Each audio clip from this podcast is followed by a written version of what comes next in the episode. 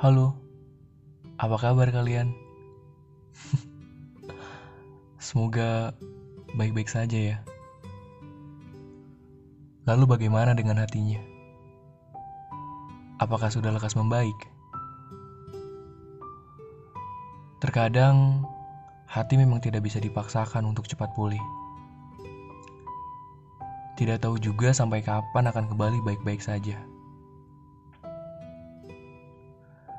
Sebenarnya bukan karena orangnya, tapi itu semua karena kita. Tergantung bagaimana cara kita berusaha ikhlas menerima keadaan. Saya akan sedikit berbagi kepada kalian semua bagaimana proses dan cara ketika kita berusaha untuk ikhlas. Apa itu ikhlas? Mungkin kalian semua punya pemahaman sendiri tentang ikhlas yang sebenarnya. Kita harus berusaha menyembuhkan diri setiap kali kita mengingatnya kembali.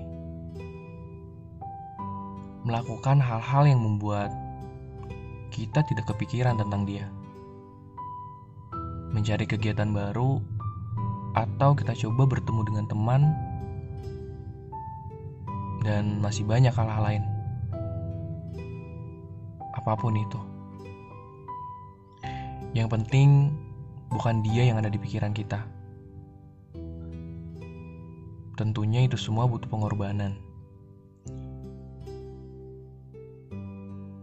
Kita bisa coba pergi ke sebuah tempat di mana ketika kita berada di tempat itu, kita merasa nyaman tempat yang bisa membantu kita dalam proses ikhlas. Sebenarnya bukan orangnya atau kenangannya yang harus kita lupakan.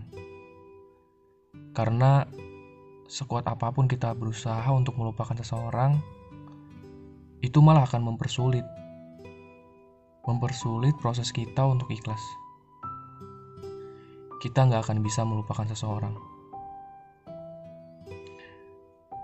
Dan kenangan biarlah tetap menjadi kenangan. Biarkan kenangan tetap ada. Tapi kita jangan terlalu fokus di sana. Karena hidup bukan hanya untuk kenangan, tapi untuk masa depan. Boleh sih kita sesekali menengok ke belakang, tidak untuk kembali, tapi mengambil setiap pelajarannya. Memang pada awalnya akan terasa sangat sulit. Tapi percayakan saja kepada waktu dan prosesnya. Karena waktu akan jadi obat terbaik untuk kita.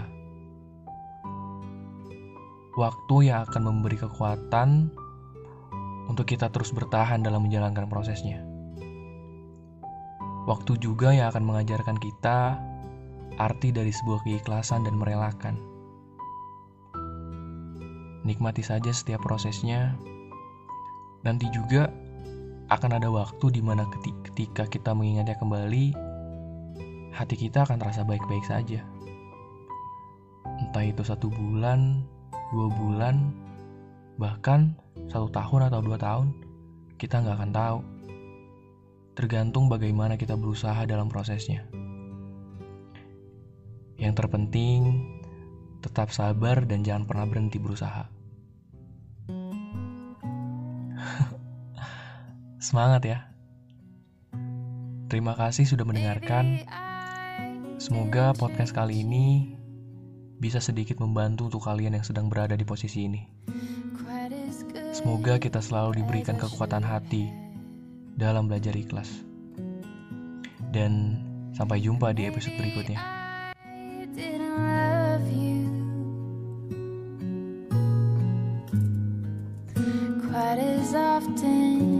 As I could have. Little things I should have said and done. I just never took the time.